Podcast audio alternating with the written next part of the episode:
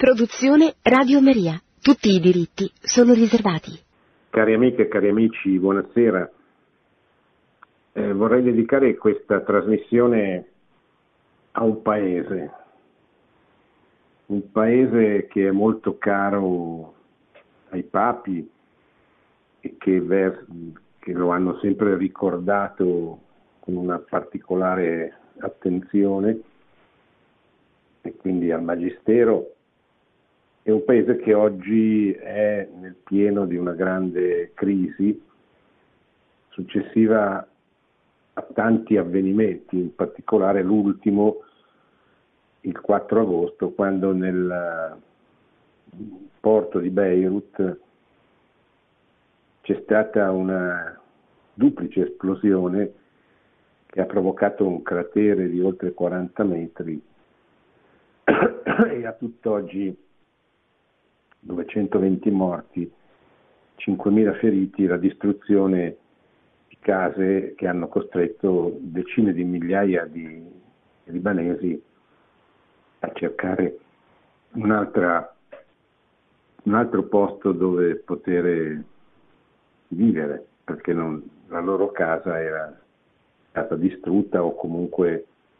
gravemente compromessa. Libano è un paese caro a, alla, alla, Chiesa, ai papi, al Magistero, perché è un messaggio, non è un paese soltanto, o meglio, è un paese che come tutti i paesi, come tutte le nazioni, come tutte le, le grandi comunità, ha un messaggio da portare, ha una vocazione, ha, eh, ha ricevuto da Dio il compito di svolgere come dire, un determinato compito, un determinato ruolo nella storia. E il Libano ha ricevuto da Dio la vocazione di compiere una testimonianza, di lanciare un messaggio di libertà in un oceano dominato dal fondamentalismo, soprattutto di natura islamica e un sistema politico che garantisce la libertà religiosa delle diverse comunità che vivono in Libano e eh, garantisce così eh, la, la, la resi- l'esistenza di queste diverse identità all'interno di un sistema politico come si dice, plurale, dove convivono, coesistono diverse comunità religiose, ma che a differenza dei paesi limitrofi, che sono quasi tutti dominati dalla Sharia, cioè dall'imposizione attraverso le leggi dello Stato di una religione, il Libano ha offerto questo messaggio di libertà in particolare al Medio Oriente e a tutto il mondo, cioè che eh, in Libano si può coesistere fra musulmani, sunniti e sciiti, e fra cristiani, 17 se non ricordo male confessioni religiose diverse, anche se il cuore del Libano è rappresentato dalla Chiesa maronita che deriva da un monaco vissuto nei primi secoli, San Marone, che ha dato diciamo così, il nome a questa chiesa che è sempre stata in comunione con, con Roma, quindi è sempre stata una chiesa cattolica eh, di rito maronita, cioè di, di, di, come può essere la chiesa ambrosiana a Milano piuttosto che la chiesa caldea siriaca, eccetera, cioè sono tutte chiese in comunione con, con Roma, con il Papa, eh, che però hanno un, una storia, una cultura e anche una liturgia che, eh, diverse dal, dal rito romano. Perché il Libano è sempre stato nel cuore dei papi? Perché i papi hanno sempre indicato in questo paese un messaggio, appunto, il Libano come messaggio, un messaggio eh, da guardare, da imitare, da, da riconoscere come messaggio eh, positivo, proprio per le caratteristiche del, del Libano, della sua storia, eccetera. Ripercorrendo alcune delle tappe dei, degli interventi dei papi, eh, si può cominciare da, dal 1964, quando San Paolo VI fece eh, una visita, uno scalo tecnico, eh, non era proprio una visita, eh, a Beirut mentre stava andando verso il congresso eucaristico in, in, di Bombay in India. E eh, fu una, uno, uno, scalo molto breve, ma che eh, viene ancora oggi ricordato come importante dal, da, diciamo così, dai cronisti eh, del Libano, dai, dai, dagli storici del Libano, perché eh, le riprese d'archivio, come racconta su Vatican News un giornalista che raccoglie tutti questi episodi, ne fa un po' una storia, eh, le riprese d'archivio mostrano una folla di migliaia di libanesi intorno all'aeroporto e gruppi di persone sui balconi e alle finestre per cercare di, di vedere, di applaudire il Papa, che venne accolto dal Presidente della Repubblica. Il Libano è una repubblica dal 1920, quest'anno cade proprio il centenario della, della, della Repubblica libanese, della fondazione della Repubblica. Prima il Libano è stato una, una sorta di emirato che eh, era guidato da un emiro di religione drusa. I drusi sono una, una specie di variante dell'Islam, anche se i musulmani non li riconoscono come tali. Sono un popolo presente in Libano e in altri paesi limitrofi, ma soprattutto in Libano, piccolo popolo, eh, che vive ritirato su, su, su, una parte della montagna del Monte Libano e che eh, è all'origine, diciamo così, del, del, del, Libano perché i drusi abitavano questa montagna che ancora oggi si chiama il Monte Libano, che è sempre stata una, un rifugio per tutte le minoranze perseguitate nel, nel mondo, nel mondo a valle, diciamo così, dove hanno sempre vissuto comunità religiose diverse e dove è sempre stato complicato, diciamo così, andare, andare d'accordo. I drusi sul Monte Libano hanno offerto questo, questo rifugio e chi usufruì di, questo, di, questa offerta, di questa libertà, furono appunto i cristiani, i cristiani maroniti. E era i secoli in cui c'era eh, quelle terre, una, la, la, la, diffusione, che ahimè fu una diffusione violenta del, del, dell'Islam, eh, con Maometto e con eh, i suoi successori, e il Monte Libano fu sempre un luogo di rifugio, si rifugieranno i drusi, si rifugieranno i cristiani, in particolare i cristiani maroniti, e eh, il Monte Libano, il Libano, diciamo così, comincia, comincia così, con, con, questa caratteristica di, di, diciamo così, di dipendenza da una famiglia feudale che si chiamava, era un emirato, eh, in regione drusa. Eh, poi venne l'impero ottomano, il Libano fece parte dell'impero ottomano che come tutti gli imperi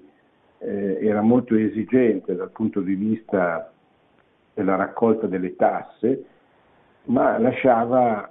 un'ampia libertà religiosa sotto il controllo sempre di, questi, eh, di famiglia, di queste famiglie eh, di drusi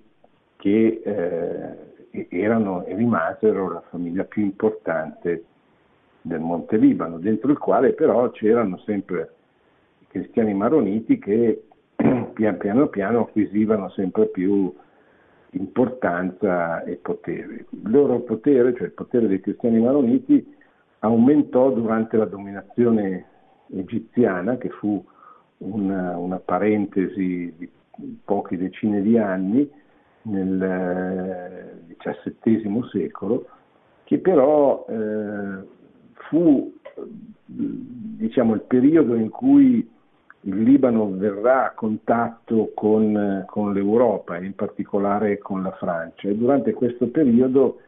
i cristiani maroniti acquisiranno sempre più autorevolezza e potere. Fino poi al ritorno, poi ci sarà ancora il ritorno dell'impero ottomano, ma nel frattempo eh, il Libano era entrato decisamente in contatto con, con l'Europa, l'Europa si stava sempre più interessando eh, con eh, una prospettiva, diciamo così, colonialista che aveva certamente tanti eh, aspetti negativi, ma che permise anche una certa diffusione del, del cristianesimo. In Libano non era necessaria la diffusione del cristianesimo, cioè nel senso i, i, i cristiani latini che vi arrivarono gli ordini religiosi eh, latini, eccetera, trovarono una chiesa, anzi più chiese già ben radicate, già ben eh, presenti, eccetera, come appunto eh, la chiesa maronita. I maroniti divennero sempre più importanti eh, come garanti, diciamo così, di questa specificità del Libano, del Monte Libano come luogo di eh, di, di, di, sopravvivenza di, tutte le comunità eh, religiose perseguitate, minoritarie in Medio Oriente, eccetera, e finalmente dopo la Prima Guerra Mondiale, quando poi ci sarà una vera e propria spartizione di influenza tra le grandi potenze europee e il Libano passò sotto l'influenza eh, francese. Nacque così nel 1920 la, la, la Repubblica libanese che eh, lentamente, progressivamente divenne eh, un modello, appunto un messaggio di libertà e di identità, di libertà religiosa, perché tutte le, le diverse comunità religiose si misero d'accordo per eh, questo avverrà una ventina di anni dopo, per eh, in, attuare un sistema politico così concepito che il Presidente della Repubblica doveva essere un cristiano maronita, il eh, Presidente del Parlamento doveva essere uno sciita, il capo del governo doveva essere sunnita e eh, se non ricordo male il il capo dell'esercito doveva essere Druso. Eh, questo permise,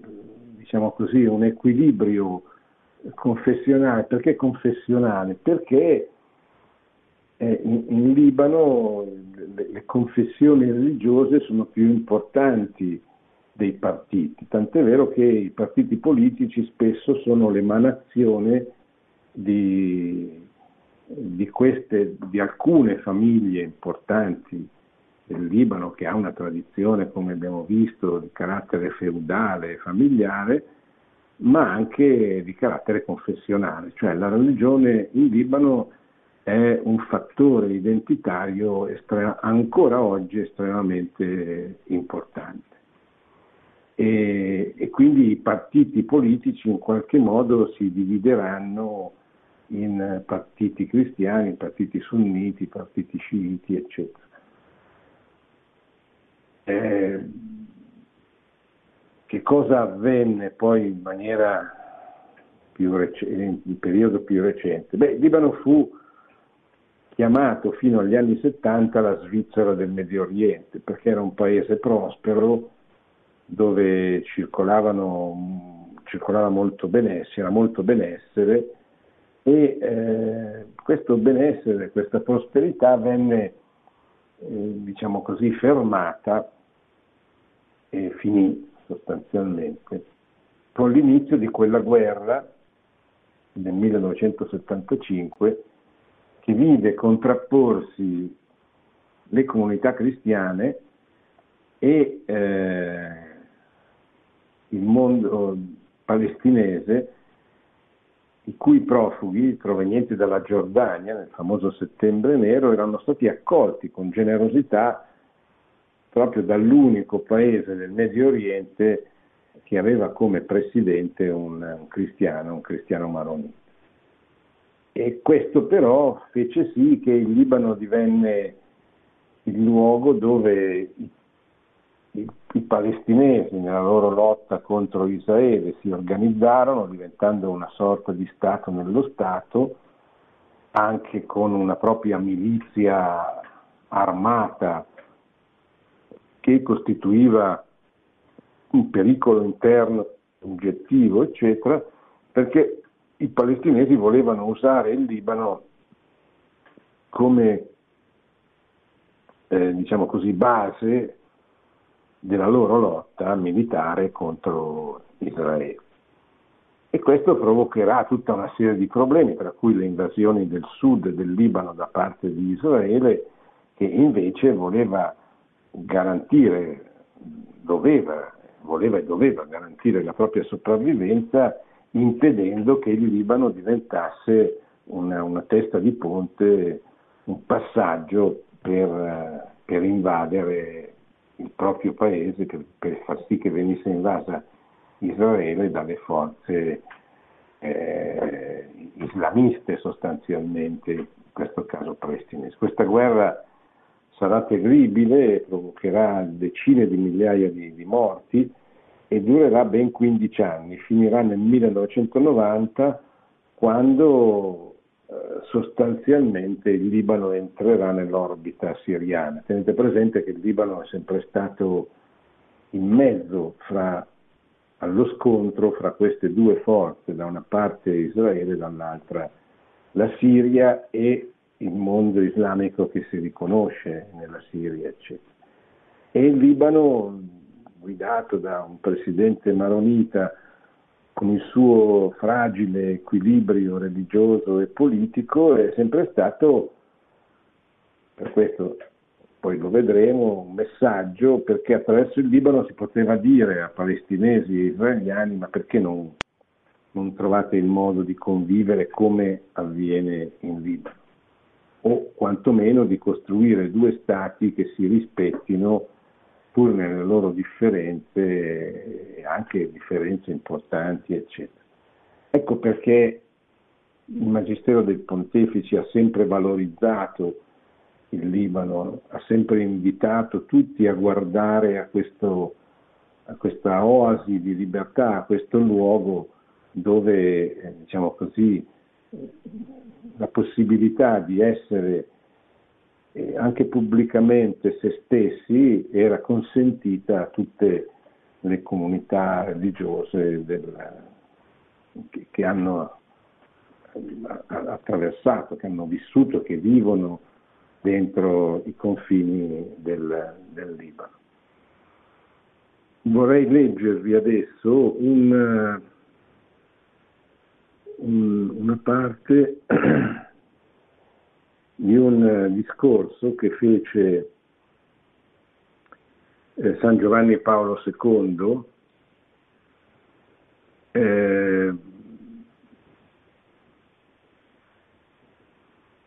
due discorsi. Uno lo fece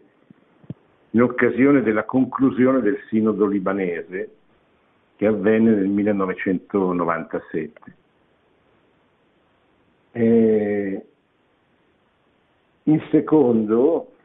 ma forse è meglio che lo faccia prima perché cronologicamente avviene prima, è il discorso che sempre San Giovanni Paolo II fece nel 1982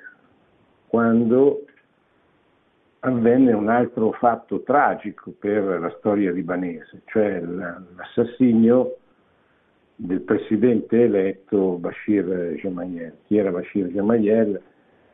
Eh, Bashir Gemayel è stato il capo, diciamo così, della resistenza cristiana negli anni precedenti, cioè dal 1975 al 1982. Bashir era il figlio di Pierre Gemayel che era il presidente del Kataib. Il Kataib è un partito eh, che in Italia viene tradotto come partito del, della Falange, viene subito accomunato al partito falangista spagnolo e quindi accusato di, di essere fascista. Io sono abbastanza vecchio per ricordare quegli anni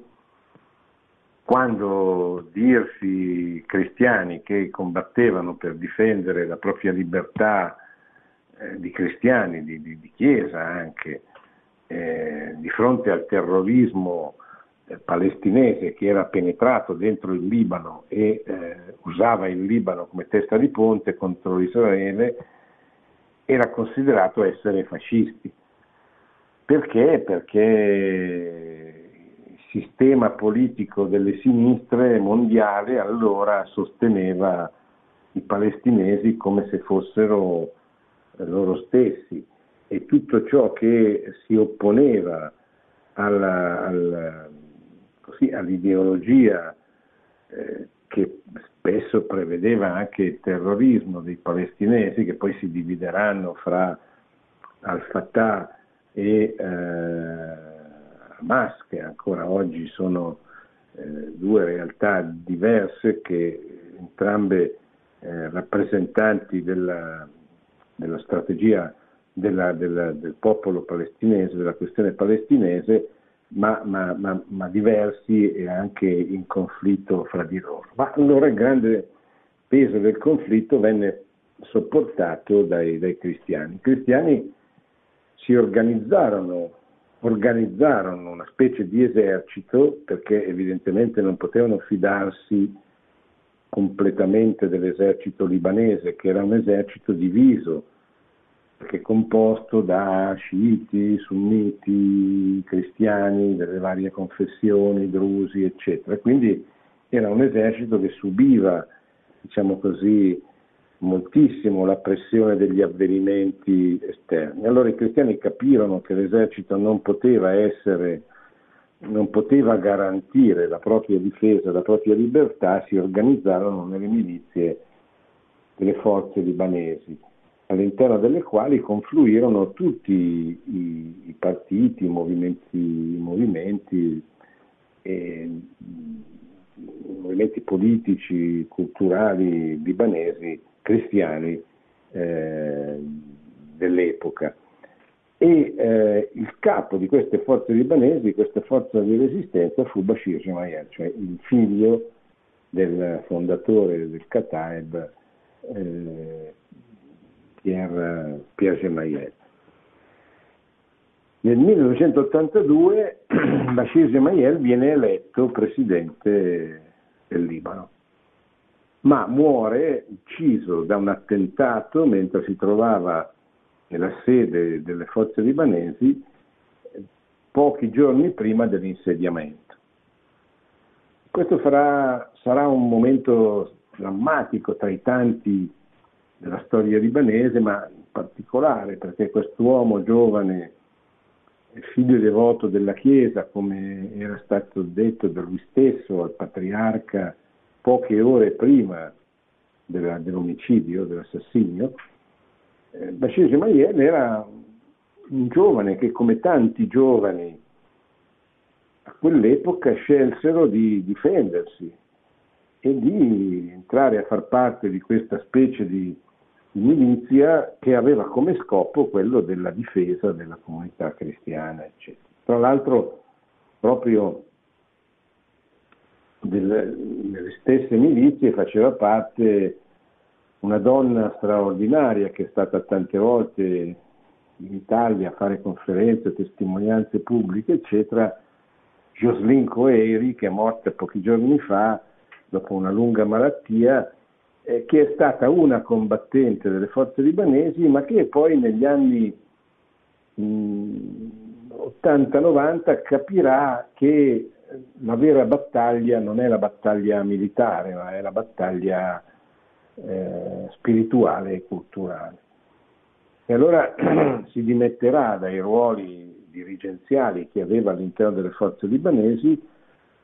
per dedicarsi a questo apostolato che capì essere il più importante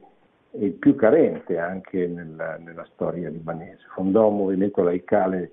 eh, femminile, eh, fondò tante opere di carità materiale per aiutare i più poveri e per aiutare i libanesi a superare tutte queste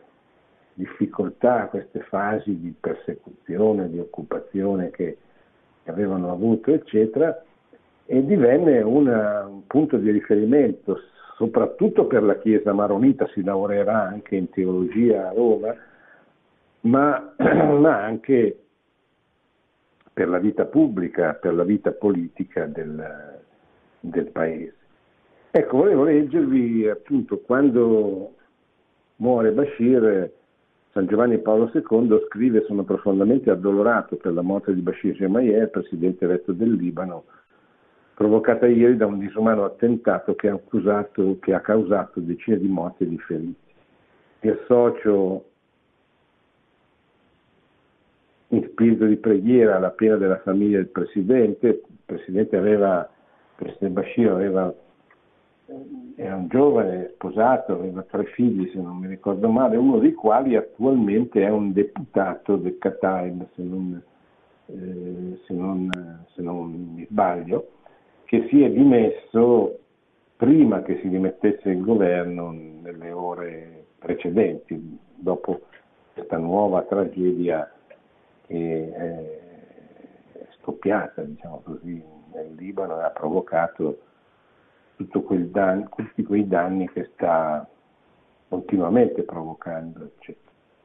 La mia riprovazione per un gesto di tale efferatezza e totale, compiango la vita barbaramente troncata di un uomo giovane e prestigioso dei suoi collaboratori, mi rattrista come capo della, della cattolicità la pesa di un figlio della comunità maronita. Il nunzio apostolico a Beirut mi ha informato che in un incontro avuto con lui poche ore prima dell'attentato il presidente Gemayel aveva tenuto a confermare al rappresentante del Papa di sentirsi un figlio devoto della Chiesa. Non posso nascondere inoltre la preoccupazione per le conseguenze che il drammatico evento potrebbe avere per il Libano stesso e per la tormentata regione del Medio Oriente. Desidero qui rivolgermi a tutti i libanesi, cristiani e non cristiani, ad esortarli con paterna sollecitudine ed affetto a trarre motivo da questa tragica circostanza per rafforzare i loro legami, unirsi per il bene della patria e non consentire assolutamente che si producano reazioni di violenza o divisioni. Il Libano ha bisogno di recuperare serenità e pace e la sovranità su tutto il suo territorio, nel rispetto dell'autorità legale. Questo fine il Paese necessita della collaborazione leale ed efficace di tutte le componenti etniche e religiose. Ecco, questo è il, questo è il Libano. E il Papa auspica che, eh, che questo Libano non venga distrutto, non venga messo in crisi, così come era evidentemente che qualcuno vole, era evidente che qualcuno lo volesse mettere in crisi, perché l'attentato contro Bashir è la conferma che una parte delle forze nel, Medio Oriente non lo voleva come, come presidente del, della Repubblica Libanese, non lo voleva in quanto capo della resistenza, in quanto figlio eh, del fondatore del partito Kataeb, eccetera. E, eh, quando poi si vuole passare ai fatti e allora si capisce che c'è qualcuno che era disposto anche all'omicidio e non solo di Bashir ma anche di molti suoi collaboratori pur di impedire la realizzazione di, questo, di questa cosa. Ma, ma allora mi doma, domando, ma qual è il messaggio specifico? E per, per, per spiegarlo, che, che, tra l'altro è, emerge anche nelle, nelle, parole di Papa Francesco, che nell'Angelus di ieri, cioè dell'altro ieri, di domenica 9 agosto, ha ribadito questo, così, durante l'Angelus, ha, ha, pregato per il popolo libanese, ha ricordato la sua tragedia, eccetera, ma poi ha, ribadito che cos'è il Libano e, e ha usato proprio questa espressione di messaggio. E allora volevo andarvela a leggere, prima di lasciare spazio alle vostre domande, nel, nell'intervento che, fe, che fece fra i tanti interventi per, per, il Libano che fece San Giovanni Paolo II eh, durante il viaggio apostolico in Libano 10-11 maggio del 1997. Eh, ecco, questa assemblea straordinaria, l'assemblea dei vescovi del Libano è eh, diciamo così, una specie di sinodo, anzi non una specie, è un sinodo, in cui si ritrovano tutti i vescovi di tutte le comunità cattoliche libanesi. Cioè, intanto certamente i maroniti, anzitutto i maroniti, ma poi i, grechi, i greci cattolici o melchiti, i caldei, i siriaci, i latini, perché ci sono anche eh, comunità latine, cattoliche latine in Beirut, in genere nel Libano, eccetera, in particolare suore francescane, ordini religiosi, eccetera. E si ritrovano per parlare di un tema. In questa assemblea straordinaria Papa Giovanni Paolo dice vogliamo dichiarare davanti al mondo l'importanza del Libano, la sua missione storica compiuta attraverso i secoli. Paese di numerose confessioni religiose, il Libano ha mostrato che queste differenti confessioni possono vivere insieme nella pace, nella fraternità e nella collaborazione. Ha mostrato che si può rispettare il diritto di ogni uomo alla libertà religiosa che tutti sono uniti nella, nell'amore per questa patria che è maturata nel corso dei secoli conservando l'eredità spirituale dei padri, specialmente del monaco San Marone. Ecco, questo è il messaggio, questa è la specificità, questa è la vocazione del Libano, tanto, tanto importante quanto contraddetta dal modo di vivere, di organizzare lo Stato, la vita sociale, eccetera, in tutti i paesi limitrofi al Libano, nel, nel Medio Oriente, eccetera. Ecco, mi è, è parso giusto anche in qualche modo celebrare questa, questa tragedia, ricordare questa tragedia in corso, ricordare eh, questa grande combattente eh, e apostola anche, Jocelyn Coeri, che è morta pochi giorni fa, che è stata un grande esempio, un grande modello, un grande punto di riferimento e poi lascio alle vostre domande la possibilità di continuare a approfondire il tema.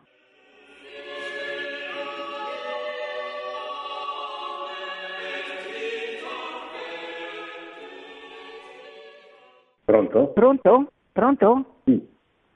Buonasera. Posso parlare? Prego, prego. Prego, buonasera, io sono Grazia, chiamo da Firenze, ascolto sempre la rubrica del professore il martedì sera con molto interesse. Volevo fare questa domanda.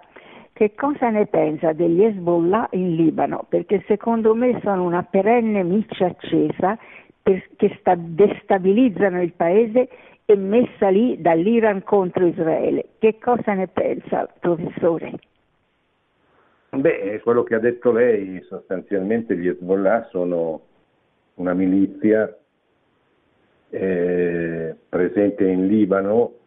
eh, legata appunto all'Iran con lo scopo di combattere Israele. Una milizia che ha anche un, un'espressione politica eh, che attualmente tra l'altro è al governo del Libano, è una delle accuse che fanno eh, coloro che scendono in piazza in queste ore contro questo governo, è quello di, eh, di avere, diciamo così, esteso la corruzione, che purtroppo è un male diffuso, ma di averla fatta diventare un sistema politico. E questa corruzione eh, ha portato a superficialità, noncuranza, poca attenzione a quello che eh, succedeva nel porto eh, di Beirut. E qui mi fermo perché io poi non so dire se è stato un attentato, se è stato un incidente, eccetera, ma certamente eh, si può dire che eh, non sono state fatte tutte, non sono state prese tutte le precauzioni che avrebbero dovuto essere state prese per eh, impedire che succedesse quello che è successo.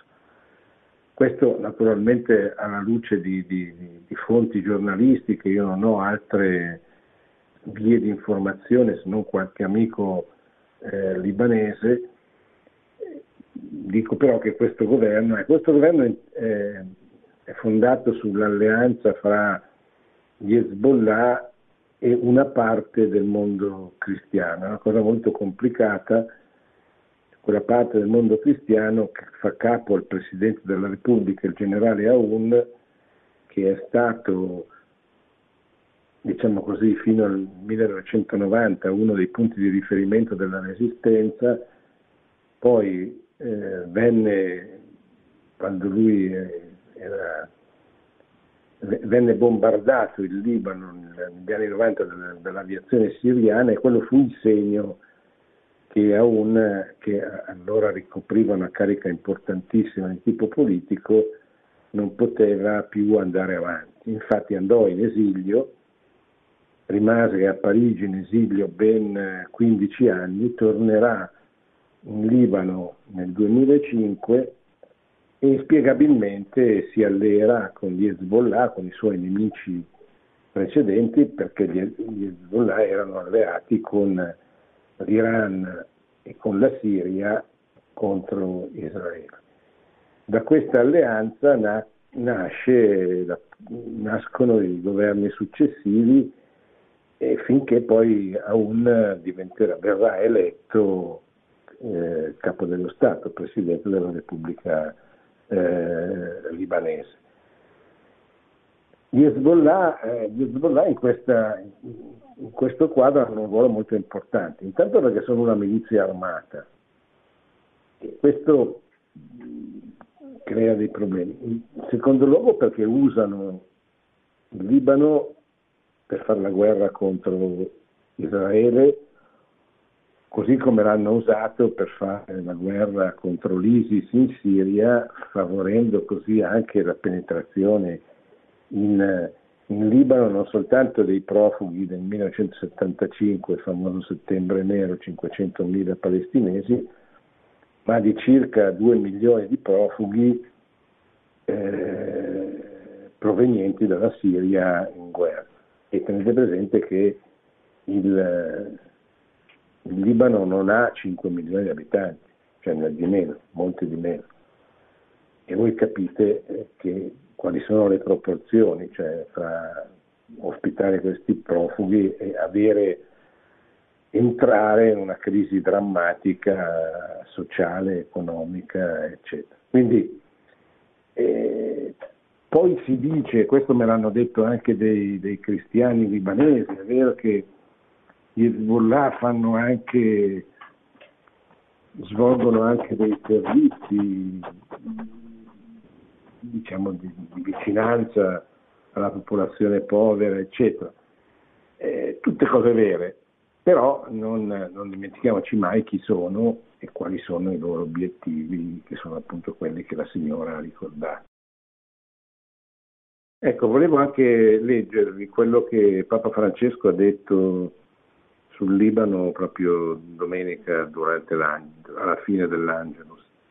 In questi giorni il mio pensiero ritorna spesso al Libano. Lì vedo una bandiera del Libano, un gruppo di libanesi, eh, sta parlando della piazza, di piazza San Pietro, ed effettivamente c'erano presenti con una bandiera dei libanesi. Poi sono stati fotografati in altre sedi. La catastrofe di martedì scorso, cioè quell'esplosione di cui parlavamo, chiama tutti, a partire dai libanesi, a collaborare per il bene comune di questo amato paese. Il Libano ha un'identità peculiare, frutto dell'incontro di varie culture emersa nel corso del tempo come un modello del vivere insieme. Allora, vediamo un po' cosa diciamo l'analisi logica e grammaticale. Il Libano ha un'identità peculiare. Tenete questo è un punto molto importante. Noi ce ne dimentichiamo spesso. Ogni popolo, come ogni uomo, ha un'identità particolare, un compito particolare da svolgere, una vocazione, è chiamato a fare qualcosa che solo lui può fare. Questo non vale solo per i singoli, vale per i popoli. Questo clima eh, di, di, grande confusione identitaria eh, dovuta alla diffusione di un pensiero molto relativista perché vede con sospetto tutte le identità forti. Invece bisogna ricordare che le identità sono una cosa importante cioè perché sono l'espressione di come il Signore della storia guida la storia, affidando a ciascun popolo, come a ciascun uomo, il compito di portare avanti questo messaggio, di, farlo conoscere, di, di incarnare un, un, modello, diciamo così, di, di identità nazionale, di identità popolare, eccetera. Perché è importante dire questo? Perché oggi tutte le identità vengono colpite, vengono negate, vengono messe in discussione dal relativismo dominante, da questo pensiero unico, totalitario, totalizzante. Ora, questo non vuol dire che il cristianesimo identitario non abbia delle possibili conseguenze negative. Faccio subito un esempio. Jocelyn Query, questa donna di cui vi ho parlato, che, che ho conosciuto, era la tipica espressione negli anni 70 del cristianesimo identitario, cioè di una parte di popolo che viene aggredita si difende, questo può avvenire con le armi militarmente, ma può anche essere un fatto solo culturale. Cioè quando tu ti accorgi che mettono in discussione il tuo sistema di vita, la tua cultura, la tua identità più profondo, e se hai un minimo di cuore, di buon senso, di generosità, ti ribelli contro questa imposizione e la difendi. Questo è esattamente quello che successe dopo il 1975. Il cristianesimo è solo questo? No, attenzione, Josué Coeri capì negli anni 70 che non bastava difendere l'identità di un popolo, bisognava riconquistarlo, cioè bisognava andare sia fra chi combatteva, sia fra chi non combatteva, sia chi combatteva contro e fare capire a tutti che la cosa più importante, anche per chi ha un'identità da difendere, un'identità cristiana da difendere, e soprattutto per chi non la ha, la cosa più importante è il rapporto personale con Cristo. Un rapporto che comincia con la preghiera, ma, ma diventa una, una cultura, cioè un modo di essere, un modo di giudicare, un modo di trasmettere. Il cristiano è colui che non crede soltanto nei dogmi o nelle, nei fondamentali, ma che capisce che dalla fede deve nascere un criterio di giudizio per giudicare la realtà, la storia, la politica, l'economia. Questo è il cristianesimo. Cioè Dio che si rivela agli uomini, ma questa fede che noi dobbiamo avere nel Dio rivelato poi deve diventare il criterio che orienta tutta la nostra vita. Giovanni Paolo II quando parlava di cultura diceva per cultura si deve intendere tutto, dal vestito che mettiamo, da che cosa pensiamo su Dio, eh, dai libri che leggiamo, dai giornali che leggiamo, insomma, cultura è quell'insieme di giudizi che diamo su, su, ciò che accade, sulla vita, sulla vita pubblica soprattutto, che nasce da un'esperienza di fede, da, una, da un'identità religiosa ben precisa che possiamo trovare mh, dottrinalmente nel catechismo della Chiesa Cattolica, ma dobbiamo trovare soprattutto personalmente nell'esperienza della preghiera, perché senza questa esperienza, cioè senza la preghiera, nulla sopravvive, nulla dura e questo vale anche per il Libano e i libanesi e da questo punto di vista Jocelyn Query è stata un grande, una grande testimone. Bene, a questo punto se non ci sono più domande io vi auguro una buona assunta perché ci sarà la festa dell'Assunzione sabato, una buona domenica e ci rivediamo martedì prossimo. Produzione Radio Maria. Tutti i diritti sono riservati.